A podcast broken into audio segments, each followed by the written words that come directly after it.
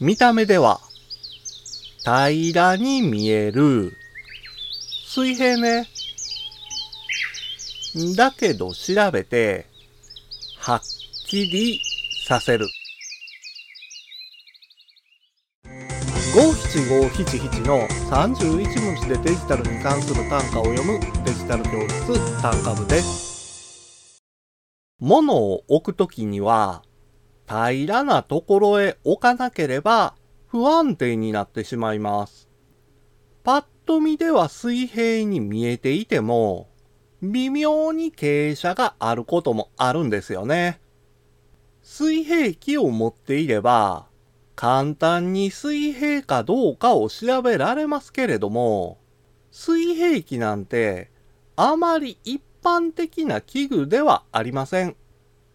そこで役立つのが、水準器 HD というアプリです。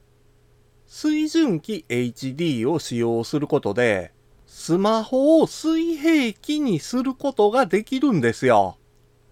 これなら必要な時に素早く水平かどうかを調べられますね。今回の単価は画像付きでインスタグラムやツイッターにも投稿しています。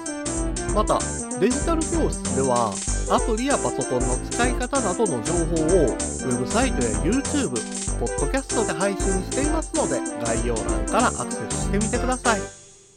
デジタル教室単価部でした。